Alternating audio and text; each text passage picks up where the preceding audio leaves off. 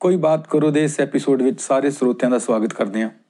ਢਿੱਲੋਂ ਸਾਹਿਬ ਪਿਛਲੀ ਵਾਰ ਅਸੀਂ ਮੀਰ ਤਕੀ ਮੀਰ ਸਾਹਿਬ ਹੋਰਾਂ ਬਾਰੇ ਗੱਲਬਾਤ ਕੀਤੀ ਸੀ ਜੀ ਜੀ ਜੀ ਸੋ ਆਪਾਂ ਕਿਹਾ ਸੀ ਕਿ ਅਸੀਂ ਅਗਾਹ ਇਹਨਾਂ ਬਾਰੇ ਗੱਲ ਕਰਾਂਗੇ ਮੀਰ ਸਾਹਿਬ ਤੇ ਤਾਂ ਭਾਵੇਂ ਅਸੀਂ 10 ਐਪੀਸੋਡਸ ਬਣਾ ਲਈਏ ਜੀ। ਇਹ ਤਾਂ ਕਦੀ ਨਾ ਖਤਮ ਹੋਣ ਵਾਲੀ ਦਾਸਤਾਂ ਹੈ ਜੀ न रखो कान नज्मे शायराने हाल पर इतने न रखो कान नज्मे शायराने हाल पर इतने चलो टुकमीर को सुनने के मोती से पिरोता है ਮੀਰ ਸਾਹਿਬ ਤਾਂ ਮੋਤੀ ਪਿਰੋਈ ਜਾਂਦੇ ਆ ਵਾਹ ਜ਼ਿੰਦਗੀ ਦਾ ਕੋਈ ਪਹਿਲੂ ਹੋਵੇ ਜੀ ਜੋ ਬਿਆਨ ਉਹਨਾਂ ਦਾ ਆ ਅਨਪੈਰਲਡ ਜੀ ਢਿੱਲੋਂ ਸਾਹਿਬ ਉਸ ਦਿਨ ਵੀ ਆਪਾਂ ਟੁੱਕ ਸ਼ਬਦ ਬਾਰੇ ਗੱਲ ਕੀਤੀ ਸੀ ਜੀ ਜੀ ਜੀ ਜੀ। ਪਰ ਇਹਦੀ ਅਗਾਹ ਅਸੀਂ ਵਿਆਖਿਆ ਨਹੀਂ ਸੀ ਕੀਤੀ ਇਹਦੇ ਬਾਰੇ ਕੁਝ ਹੋਰ ਦੱਸੋ ਡਾਕਟਰ ਸਾਹਿਬ ਦਰਅਸਲ ਉਸ ਦਿਨ ਅਸੀਂ ਕੀਸੀ ਚ ਉਲਝ ਗਏ ਸੀਗੇ ਪੰਖੜੀ ਇੱਕ ਗੁਲਾਬ ਕੀ ਸੀ ਕੀ ਸੀ ਹੈ ਜੀ ਸੋ ਟੁਕ ਸ਼ਬਦ ਮੀਰ ਸਾਹਿਬ ਨੇ ਆਪਣੀ ਸ਼ਾਇਰੀ ਚ ਇਸ ਤਰ੍ਹਾਂ ਇਸਤੇਮਾਲ ਕੀਤਾ ਆ ਕਿ ਹਰ ਸ਼ੇਰ ਨੂੰ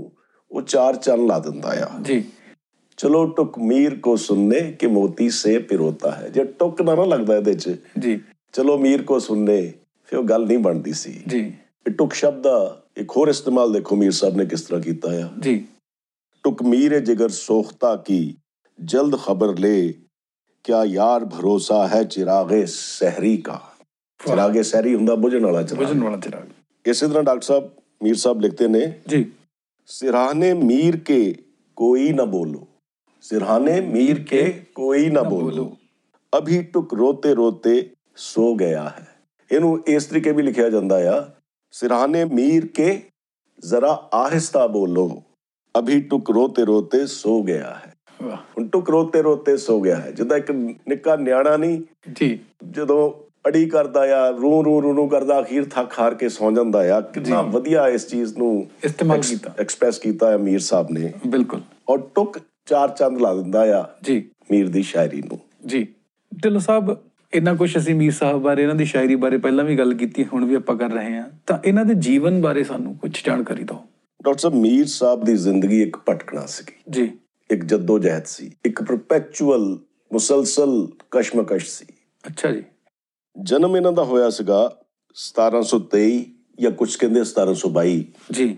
ਆਗਰਾ ਚ ਜਿਹਨੂੰ ਉਸ ਜ਼ਮਾਨੇ ਚ ਅਕਬਰਾਬਾਦ ਵੀ ਕਿਹਾ ਜਾਂਦਾ ਸੀ ਕਿਉਂਕਿ ਆਗਰਾ ਨੂੰ ਆਬਾਦ ਕੀਤਾ ਸੀ ਅਕਬਰ ਬਾਦਸ਼ਾਹ ਨੇ ਜੀ ਤੇ ਇਹਨਾਂ ਦੀ ਇੰਤਕਾਲ ਹੋਇਆ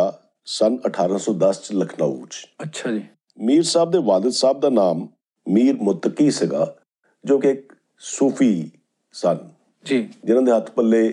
ਦੁਨਿਆਵੀ ਮਾਲੋ ਦੌਲਤ ਕੱਖ ਨਹੀਂ ਸੀਗਾ ਜੀ ਉਹ ਸੂਫੀ ਰੰਗ 'ਚ ਇੰਨੇ ਰਚਿਓ ਸੀਗੇ ਕਿ ਉਹਨਾਂ ਨੇ ਮੀਰ ਸਾਹਿਬ ਨੂੰ ਵਿਰਸੇ 'ਚ ਦਿੱਤਾ ਕਿ ਇਸ਼ਕ ਦਾ ਸੰਦੇਸ਼ ਕਿ ਇਹ ਸਾਰਾ ਆਲਮ ਜਿਹੜਾ ਆ ਦੋ ਆਲਮ ਇਹਨਾਂ 'ਚ ਇਸ਼ਕ ਹੀ ਵਰਪਾਇਆ ਔਰ ਇਸ਼ਕ ਕਰ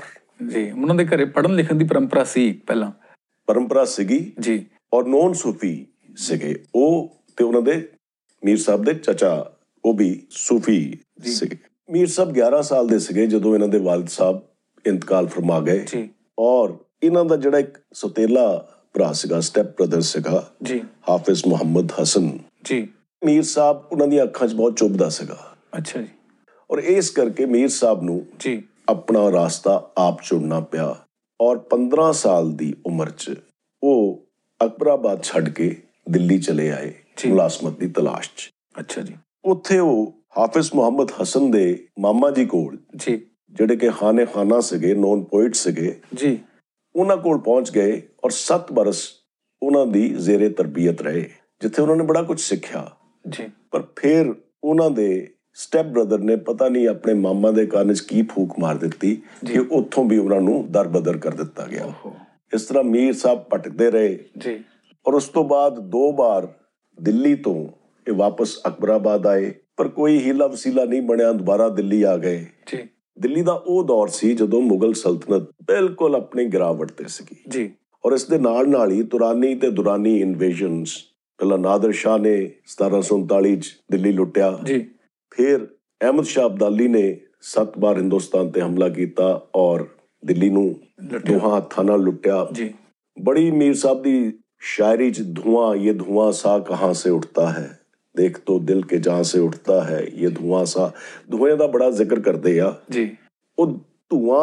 ਕਿਸੇ ਹੱਦ ਤੱਕ ਉਹ ਦਿੱਲੀ ਦੀ ਬਰਬਾਦੀ ਜਿਹੜੀ ਅੱਗ ਜ਼ਨੀ ਹੋਈ ਜੀ ਇਹਨਾਂ ਜਿਹੜੇ ਤੁਰਾਨੀ ਔਰ ਦੁਰਾਨੀ ਇਨਵੇਸ਼ਨਸ ਦੇ ਦੌਰਾਨ ਜੀ ਕਿਤੇ ਨਾ ਕਿਤੇ ਮੀਰ ਸਾਹਿਬ ਦਾ ਜ਼ਹਿਨ 'ਚ ਉਹ ਧੂਆਂ ਜੀ ਹਮੇਸ਼ਾ ਲਈ ਘਰ ਕਰ ਗਿਆ 18ਵੀਂ ਸਦੀ 'ਚ ਜੋ ਹਮਲੇ ਹੋਏ ਉੱਥੇ ਜੀ ਜੀ ਔਰ ਦਿੱਲੀ ਨਾਲ ਹਾਲਾਂਕਿ ਮੀਰ ਸਾਹਿਬ ਦਾ ਇੰਨਾ ਮੋਹ ਸੀਗਾ ਜੀ ਕਿ ਦਿੱਲੀ ਤੋਂ ਇਲਾਵਾ ਉਹਨਾਂ ਨੂੰ ਕੋਈ ਸ਼ਹਿਰ ਹੀ ਨਹੀਂ ਪਸੰਦ ਆਉਂਦਾ ਸੀਗਾ ਵੀ ਉੱਥੇ ਹਰ ਬੰਦਾ ਉਹਨਾਂ ਨੂੰ ਇੱਕ ਤਸਵੀਰ ਨਜ਼ਰ ਆਉਂਦਾ ਸੀ ਹਰ ਸ਼ਕਲ ਇੱਕ ਤਸਵੀਰ ਨਜ਼ਰ ਆਉਂਦੀ ਸੀ ਇਦਾਂ ਬਿਊਟੀ ਦਿੱਲੀ ਦੀ ਸੀ ਵੀ ਉਹਦੇ ਪੱਤੇ ਪੱਤੇ ਬੂਟੇ ਬੂਟੇ ਹਰ ਇਨਸਾਨ 'ਚ ਇੱਕ ਤਸਵੀਰ ਨਜ਼ਰ ਆਉਂਦੀ ਸੀ ਪਰ ਜੀ। ਉਹਨਾਂ ਨੂੰ ਦਿੱਲੀ ਨੂੰ ਬੇਦਾਵਾ ਦੇਣਾ ਪਿਆ ਜੀ ਤੇ ਫਿਰ ਉਹ ਲਖਨਊ ਚਲੇ ਗਏ ਲਖਨਊ ਦੇ ਨਵਾਬ ਨੇ ਇਵੈਂਚੁਅਲੀ ਉਹਨਾਂ ਦੀ ਕਦਰ ਕੀਤੀ ਤੇ ਉਹਨਾਂ ਨੂੰ 200 ਰੁਪਏ ਵਜ਼ੀਫਾ ਲਾ ਕੇ ਉਹਨਾਂ ਨੂੰ ਲਖਨਊ 'ਚ ਉਹਨਾਂ ਦਾ ਮੁਕਾਮ ਕਰਵਾਇਆ ਔਰ ਉੱਥੇ ਹੀ 1810 'ਚ ਮੀਰ ਸਾਹਿਬ ਦਾ ਇੰਤਕਾਲ ਹੋਇਆ ਜੀ ਢਿੱਲੋਂ ਸਾਹਿਬ ਇਹ ਜੋ ਦੌਰ ਸੀ ਇਸ ਦੌਰ ਦੇ ਵਿੱਚ ਅਹ, ਜਿਹੜੇ ਸ਼ਹਿਰ ਸੀ ਉਹ ਸ਼ਹਿਰਾਂ ਦੇ ਮੁਤਾਬਕ ਵੰਡੇ ਹੋਏ ਸੀ ਇੱਕ ਤਰ੍ਹਾਂ ਨਾਲ ਵੱਡੇ ਵੱਡੇ ਸ਼ਹਿਰ ਅਲੱਗ-ਅਲੱਗ ਸ਼ਹਿਰਾਂ 'ਚ ਰਹਿ ਰਹੇ ਸੀ ਜਿਵੇਂ ਦੱਖਣ 'ਚ ਵਲੀ ਆਪਣੀ ਇੱਕ ਇਹਨਾਂ 'ਚ ਰਾਈਵਲਰੀ ਹੁੰਦੀ ਸੀਗੀ ਬਿਲਕੁਲ ਕਿ ਜਿੱਦਾਂ ਮਿਰਜ਼ਾ ਗਾਲਿਬ ਤੁਸੀਂ ਸੀਰੀਅਲ ਦੇਖਿਆ ਹੋਣਾ ਮਿਰਜ਼ਾ ਗਾਲਿਬ ਆਗਰਾ ਦੇ ਸਕੇ ਜੀ ਤੇ ਦਿੱਲੀ 'ਚ ਉਹਨਾਂ ਨੂੰ ਐਸਟੈਬਲਿਸ਼ ਕਰਨ ਲਈ ਬੜੀ ਜਦੋਜਹਿਦ ਕਰਨੀ ਪਈ ਹਾਂਜੀ। ਕਿਉਂਕਿ ਦਿੱਲੀ 'ਚ ਮਿਰਜ਼ਾ ਜ਼ੌਕ ਵਰਗੇ ਪਹਿਲੇ ਹੀ ਐਸਟੈਬਲਿਸ਼ਡ ਸੀਗੇ ਮੋਮਿਨ ਖਾਂ ਮੋਮਿਨ ਵਰਗੇ ਜੀ ਤੇ ਆਗਰਾ ਦਾ ਸ਼ਾਇਰ ਜਿਹੜਾ ਸੀਗਾ ਦਿੱਲੀ 'ਚ ਐਕਸੈਪਟੇਬਲ ਨਹੀਂ ਸੀਗਾ ਜੀ ਇਸੇ ਤਰ੍ਹਾਂ ਮੀਰ ਸਾਹਿਬ ਵੀ ਜਦੋਂ ਲਖਨਊ ਗਏ ਜੀ ਤੇ ਉੱਥੇ ਦੇ ਸ਼ਾਇਰਾਂ ਨੇ ਉਹਨਾਂ ਦੀ ਇਨੀਸ਼ੀਅਲੀ ਕਦਰ ਨਹੀਂ ਪਾਈ ਜੀ ਔਰ ਇਸ ਚੀਜ਼ ਤੇ ਮੀਰ ਸਾਹਿਬ ਨੇ ਲਿਖਿਆ ਆ ਜੀ क्या बूद व बाश पूछते हो पूरब के साकिनों क्या बूद व बाश पूछते हो पूरब के साकिनों हमको गरीब जान के हंस हंस पुकार के दिल्ली जो एक शहर था आलम में इंतखाब सारी दुनिया च चुनिया होया शहर सीगा ਜੀ दिल्ली जो एक शहर था आलम में इंतखाब रहते थे मुंतखब भी वहां रोजगार के उसको फलक ने लूट के वीरां कर दिया हम रहने वाले हैं उसी उजड़े दयार के ਵਾਹ ਕੀ ਬਾਤ ਹੈ ਸੋ ਢਿੱਲੋਂ ਸਾਹਿਬ ਕੀ ਜੋ ਲਖਨਊ ਦੇ ਸ਼ਾਇਰ ਸੀ ਉਹਨਾਂ ਨੇ ਇਹਨਾਂ ਨੂੰ ਸਵੀਕਾਰ ਵੀ ਕੀਤਾ ਜਾਂ ਨਹੀਂ ਕੀਤਾ ਇਹਨਾਂ ਨੇ ਆਪਣਾ ਸੈਲਫ ਰਿਸਪੈਕਟ ਸੈਲਫ ਐਸਟੀਮ ਔਰ ਜ਼ੋਰੇ ਕਲਮ ਨਾਲ ਜੀ ਆਪਣੇ ਆਪ ਨੂੰ ਸਵੀਕਾਰ ਕਰਵਾਇਆ ਵਾਹ ਕੀ ਬਾਤ ਹੈ ਇਹਦਾ ਮਤਲਬ ਇਹ ਆ ਕਿ ਉਹ ਇੰਨੇ ਕਾਬਿਲ ਸ਼ਾਇਰ ਸੀ ਕਿ ਉਹਨਾਂ ਨੂੰ ਕਬੂਲ ਕਰਨਾ ਪਿਆ ਉਹਨਾਂ ਨੂੰ ਖਾਮ ਤਾਂ ਨਹੀਂ ਉਹਨਾਂ ਨੂੰ ਖੁਦਾਏ ਸੁਖਨ ਕਿਹਾ ਜਾਂਦਾ ਵਾਹ ਬਿਲਕੁਲ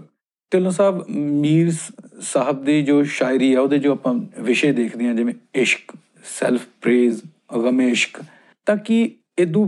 ਅਗਾਹ ਵੀ ਉਹਨਾਂ ਦੀ ਸ਼ਾਇਰੀ ਜਾਂਦੀ ਹੈ ਜਾਂ ਅਸੀਂ ਜੋ ਇਦਾਂ ਦੇਖਦੇ ਹਾਂ ਸਿਰਫ ਇੱਥੇ ਤੱਕ ਹੀ ਮਹਦੂਦ ਆ ਡਾਕਟਰ ਸਾਹਿਬ ਮੀਰ ਸਾਹਿਬ ਦਾ ਜਿਹੜਾ ਇਸ਼ਕ ਸੀਗਾ ਜੀ ਉਹ ਮਜ਼ਾਜੀ ਵੀ ਸੀਗਾ ਜੀ ਇਸ਼ਕ ਮਜ਼ਾਜੀ ਬਾਰੇ ਵੀ ਬਹੁਤ ਲਿਖਿਆ ਆ ਜੀ ਪਰ ਇਸ਼ਕ ਹਕੀਕੀ ਵੀ ਸੀਗਾ ਜੀ ਮੀਰ ਸਾਹਿਬ ਫਰਮਾਉਂਦੇ ਨੇ ਇਸ਼ਕ ਹੀ ਇਸ਼ਕ ਹੈ ਜਹਾਂ ਦੇਖੋ ਸਾਰੇ ਆਲਮ ਮੇਂ ਭਰ ਰਹਾ ਹੈ ਇਸ਼ਕ ਵਾਹ ਜਿਸ ਤਰ੍ਹਾਂ ਕਿ ਪਾਤਰ ਸਾਹਿਬ ਨੇ ਲਿਖਿਆ ਨਾ ਜੀ ਇਹ ਬੜੀ ਫਿਲੋਸੋਫੀਕਲ ਪਲੇਨ ਤੇ ਇਹ ਗੱਲ ਮੀਰ ਸਾਹਿਬ ਕਰ ਗਏ ਨੇ ਜੀ ਜਦੋਂ ਪਾਤਰ ਸਾਹਿਬ ਨੇ ਉਹਨਾਂ ਨੇ ਬੜੇ ਸਰਲ ਲਫ਼ਜ਼ਾਂ 'ਚ ਇਹ ਲਿਖਿਆ ਆ ਇਹ ਜੱਗ ਦਾ ਸੂਰਜ ਇਹ ਚੰਨ ਸਿਤਾਰੇ ਇਹ ਕੁੱਲ ਸਯਾਰੇ ਜੋ ਲਿਸ਼ਕਦੇ ਨੇ ਇਹ ਰਾਗ ਸਾਰੇ ਹੀ ਇਸ਼ਕ ਦੇ ਨੇ ਜੋ ਪੀਲੇ ਪੱਤਿਆਂ ਤੇ ਲਿਖ ਕੇ ਚਿੱਠੀਆਂ ਇਹ ਰੁੱਖ ਸਮੁੰਦਰ ਨੂੰ ਭੇਜਦੇ ਨੇ ਤੇ ਪੜ ਕੇ ਚਿੱਠੀਆਂ ਇਹ ਉੜਦੇ ਪਾਣੀ ਕਣੀ ਕਣੀ ਹੋ ਬਰਸਦੇ ਨੇ ਰਸੀਲੀ ਰਿਮਚਿਮ ਸੁਰੀਲੀ ਕਿਣਮਿਣ ਇਹ ਰਾਗ ਸਾਰੇ ਹੀ ਇਸ਼ਕ ਦੇ ਨੇ ਵਾਹ ਸੋ ਇਹ ਜਿਹੜੀ ਕਾਇਨਾਤ ਆ ਨਾ ਜੀ ਜੇ ਅੱਜ ਆ ਚੰਦ ਤਾਰੇ ਪ੍ਰithvi ਆਪਸ 'ਚ ਟਕਰਾਉਂਦੇ ਨਹੀਂ ਆ ਜੀ ਇਹਨਾਂ 'ਚ ਇੱਕ ਬੌਂਡੇਜ ਆ ਜੀ ਜਿਹਨੂੰ ਤੁਸੀਂ ਸਾਇੰਟੀਫਿਕ ਕੋਈ ਵੀ ਨਾਮ ਨਾਮ ਦੇ ਦੇ ਲਿਆ ਸਕਦੇ ਸੀ, ਆ ਹਾਂਜੀ। ਪਰ ਸ਼ਾਇਰ ਇਹਨੂੰ ਨਾਮ ਇਸ਼ਕ ਦਾ ਦਿੰਦਾ ਹੈ ਇਸ਼ਕ ਦਾ ਦਿੰਦਾ ਸੋ ਇਸ਼ਕ ਹਕੀਕੀ ਦੇ ਬਾਰੇ ਵੀ ਲਿਖਿਆ ਆ ਔਰ ਜੇ ਇਸ਼ਕ ਮਜ਼ਾਜੀ ਬਾਰੇ ਉਹਨਾਂ ਨੇ ਲਿਖਣਾ ਆ ਜੀ तो लिखते या रोते फिरते हैं सारी सारी रात अब यही रोजगार है अपना ਵਾਹ डॉक्टर साहब और इश्क मजाजी दे ਜੀ ਗਮ ਨੂੰ ਉਹਨਾਂ ਨੇ ਇੰਨਾ ਵਧੀਆ ਸਿੰਬੋਲਿਕਲੀ ਇਦਾਂ ਐਕਸਪ੍ਰੈਸ ਕੀਤਾ ਆ ਜੀ मेरे रोने की हकीकत जिसमें थी एक मुद्दत तक वो कागज नम रहा ਕੀ ਬਾਤ ਹੈ ਇੱਕ ਵਾ- ਇੱਕ ਵਾਰ ਫਿਰ ਪਲੀਜ਼ मेरे रोने की हकीकत जिसमें थी एक मुद्दत तक वो कागज नम रहा ਵਾਹ और इंसानियत बारे मीर साहब ने जो गल की है वो लिखते ने काबे सौ बार वो गया तो क्या काबे सौ बार वो गया तो तो, क्या? क्या? जिसने यहाँ एक दिल में राह न की ਕੀ ਬਾਤ ਹੈ इसी तरह मीर साहब अर्ज करते ने ਜੀ मीर बंदों से काम कब निकला मांगना है कुछ तो खुदा से मांग ਵਾਹ ਇਸ਼ਕ ਮਜ਼ਾਜੀ ਦੇ ਰੰਗ ਵੀ ਇਸ਼ਕ ਹਕੀਕੀ ਦੇ ਰੰਗ ਵੀ ਕਮਾਲ फिर इंसानियत बारे एक और शेर आ ਜੀ मीर साहब तुम फरिश्ता हो तो हो ਜੀ मीर साहब ਤੁਮ तुम ਫਰਸ਼ फरिश्ता और ए मीर अपने नाल साहब और मियाँ ਮੀਆਂ शहरों मुल्कों में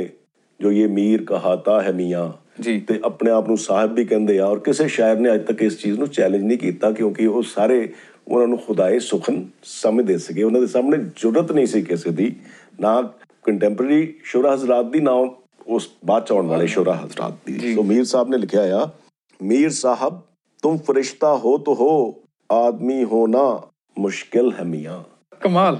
ਬਹੁਤ ਖੂਬਸੂਰਤ ਇਸੇ ਤਰ੍ਹਾਂ ਡਾਕਟਰ ਸਾਹਿਬ ਜੀ ਬਹੁਤ ਸੋਸ਼ਲਿਸਟ ਕਿਸਮ ਦੇ ਅੱਛਾ ਜੀ ਉਹਨਾਂ ਦਾ ਵਿਅਕਤੀਤਵ ਸੀਗਾ ਉਹਨਾਂ ਦੀ ਪਰਸਨੈਲਿਟੀ ਸੀਗੀ ਜੀ ਔਰ ਇਹ ਜ਼ਾਹਰ ਹੈ ਜਦੋਂ ਅਸੀਂ ਆ ਸ਼ੇਰ ਪੜ੍ਹਦੇ ਆ ਮੀਰ ਸਾਹਿਬ ਦਾ ਜੀ ਸ਼ੇਰ ਮੇਰੇ ਹੈ ਸਭ ਖਵਾਸ ਪਸੰਦ ਮੀਰਾਂ ਨੂੰ ਪਸੰਦ ਆਉਂਦੇ ਮੇਰੇ ਸ਼ੇਰ ਜੀ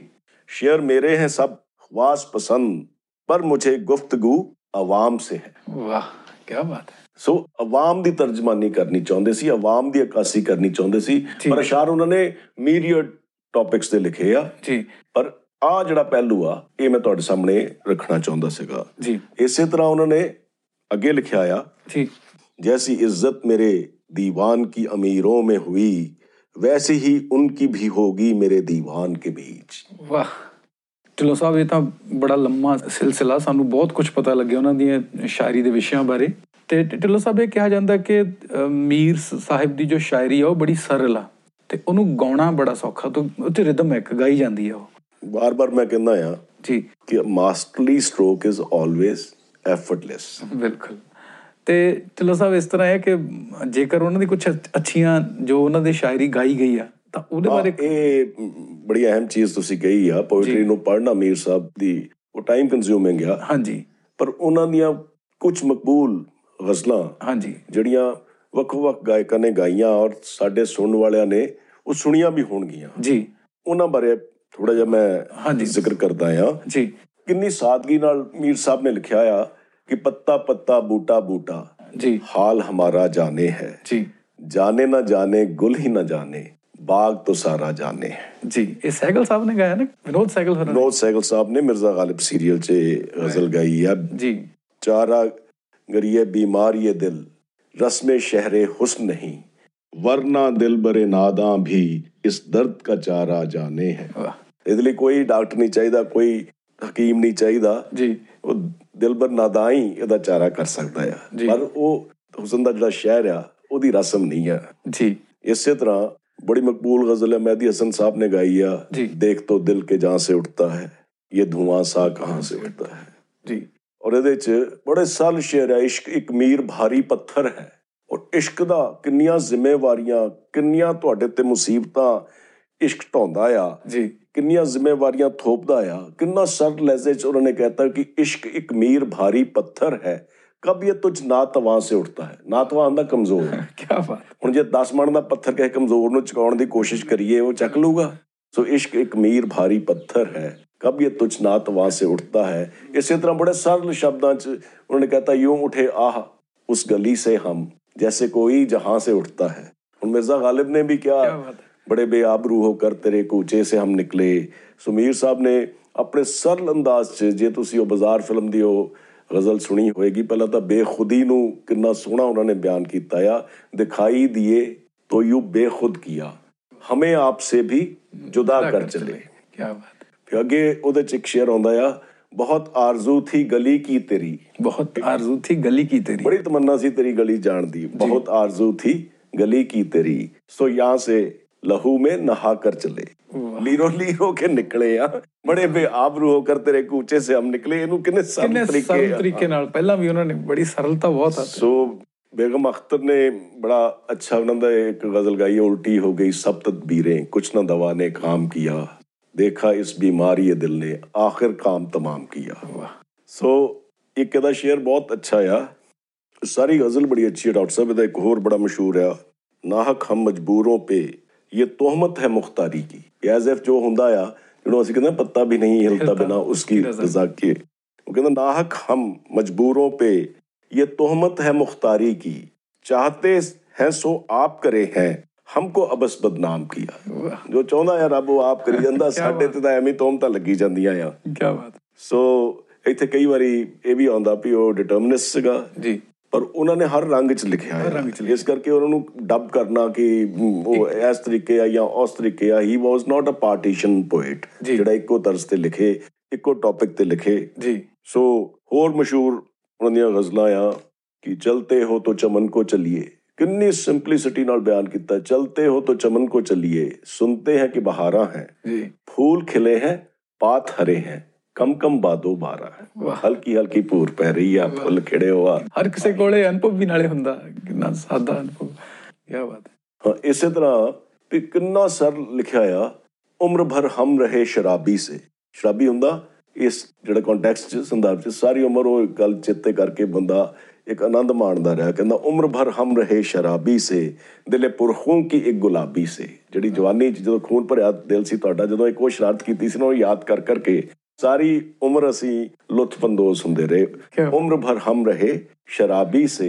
दिल पुरखों की एक गुलाबी से इस गजल का अगला एक शेर है जी। खिलना कम कम कली ने सीखा है ये भी खूबी अमीर साहब दी कम कम एक शब्द नु दो बारी ਜੀ दिल सितम जदा को हमने थाम थाम लिया ਇੱਕ ਲਫ਼ਜ਼ ਨੂੰ ਦੋ ਦੋ ਵਾਰ ਵਾਰੀ। ਇਸਤੇਮਾਲ ਕਰਨਾ और वो उते स्ट्रेस एम्फसाइज कर ली ਜੀ खिलना कम कम कली ने सीखा है तेरी आंखों की नीम ख्वाबी से नीम ख्वाबी होंगी जो अद्धियां खुलियां होंदियां या ਹਾਂਜੀ अद्धियां बंद होंदियां या ਜੀ सो खिलना कम कम कली ने सीखा है तेरी आंखों की नीम ख्वाबी से ਸੋ ਕੈਸ ਮਜਨੂ ਫਰਾਦ ਇਹਨਾਂ ਨੂੰ ਮੀਰ ਸਾਹਿਬ ਕੁਝ ਨਹੀਂ ਸਮਝਦੇ ਆਪਣੇ ਸਾਹਮਣੇ ਕਿਉਂਕਿ ਉਹਨਾਂ ਦਾ ਜਨੂਨ ਇਹਨਾਂ ਤੋਂ ਕਿਤੇ ਬੁਲੰਦ ਸੀਗਾ ਜੀ ਤੇ ਔਰ ਮਹਿੰਦੀ ਹਸਨ ਸਾਹਿਬ ਦੀ ਅਗਰ ਤੁਸੀਂ ਉਹ ਗਜ਼ਲ ਸੁਣੋ ਆ ਕੇ ਸੱਜਾਦ ਨਸ਼ੀ ਕੈਸ ਹੁਆ ਮੇਰੇ ਬਾਦ ਮੇਰੇ ਤੋਂ ਬਾਅਦ ਦੀ ਗੱਲ ਹੈ ਇਹ ਅੱਛਾ ਜੀ आ के सज्जाद नशी कैस हुआ मेरे बाद ना रही दश्त में खाली कोई जा मेरे बाद जंगल च मेरे बाद कोई खाली जगह नहीं रही कैस ਤੇ ਬਾਅਦ ਚ ਐਵੇਂ ਭੜਕਦਾ ਰਿਹਾ ਕੀ ਬਾਤ ਹੈ ਸੋ ਇੱਕ ਜਨੂਨ ਦੇ ਸ਼ਾਇਰ ਸੀਗੇ ਸਪਿਰਚੁਅਲਿਜ਼ਮ ਦੇ ਸ਼ਾਇਰ ਸੀ ਇਸ਼ਕ ਦੇ ਸ਼ਾਇਰ ਸੀਗੇ ਜੀ ਔਰ ਡਾਕਟਰ ਸਾਹਿਬ ਜ਼ਿੰਦਗੀ ਦੇ ਹਰ ਪਹਿਲੂ ਤੇ ਜੀ ਉਹਨਾਂ ਨੇ ਬੜੀ ਪ੍ਰੋਫਾਊਂਡ ਵਿਜ਼ਡਮ ਨਾਲ ਲਿਖਿਆ ਆ ਜੀ ਔਰ ਅੱਜ ਅਸੀਂ ਉਹਨਾਂ ਨੂੰ ਆਪਣਾ ਨਜ਼ਰਾਨਾ ਅਕੀਦਤ ਪੇਸ਼ ਕਰਦੇ ਹੋਏ ਜੀ ਉਹਨਾਂ ਦੇ ਸ਼ੇਅਰ ਨਾਲ ਇਹ ਕਨਕਲੂਡ ਕਰਦੇ ਹਾਂ ਜੀ ਬਾਰੇ ਦੁਨੀਆ ਮੇ ਰਹੋ ਗਮਜ਼ਦਾ ਜਾਂ ਸ਼ਾਦ ਰਹੋ ਕਿੱਡੀ ਵੱਡੀ ਫਿਲਾਸਫੀ ਕਹਤੀ ਆ ਕਿਆ ਬਾਤ। ਕਿ ਖੁਸ਼ ਰਹੋ ਭਾਵੇਂ ਉਦਾਸ ਉਦਾਸ ਰਹੋ ਰਹੋ। ਬਾਰੇ ਦੁਨੀਆ ਮੇ ਰਹੋ ਗਮਜ਼ਦਾ ਜਾਂ ਸ਼ਾਦ ਰਹੋ ਐਸਾ ਕੁਝ ਕਰਕੇ ਚਲੋ ਜਾਂ ਕਿ ਬਹੁਤ ਯਾਦ ਰਹੋ ਕੀ ਬਾਤ ਅੱਜ ਲਈ ਇੰਨਾ ਹੀ ਫਿਰ ਮਿਲਾਂਗੇ ਗਰ ਖੁਦਾ ਲਾਇਆ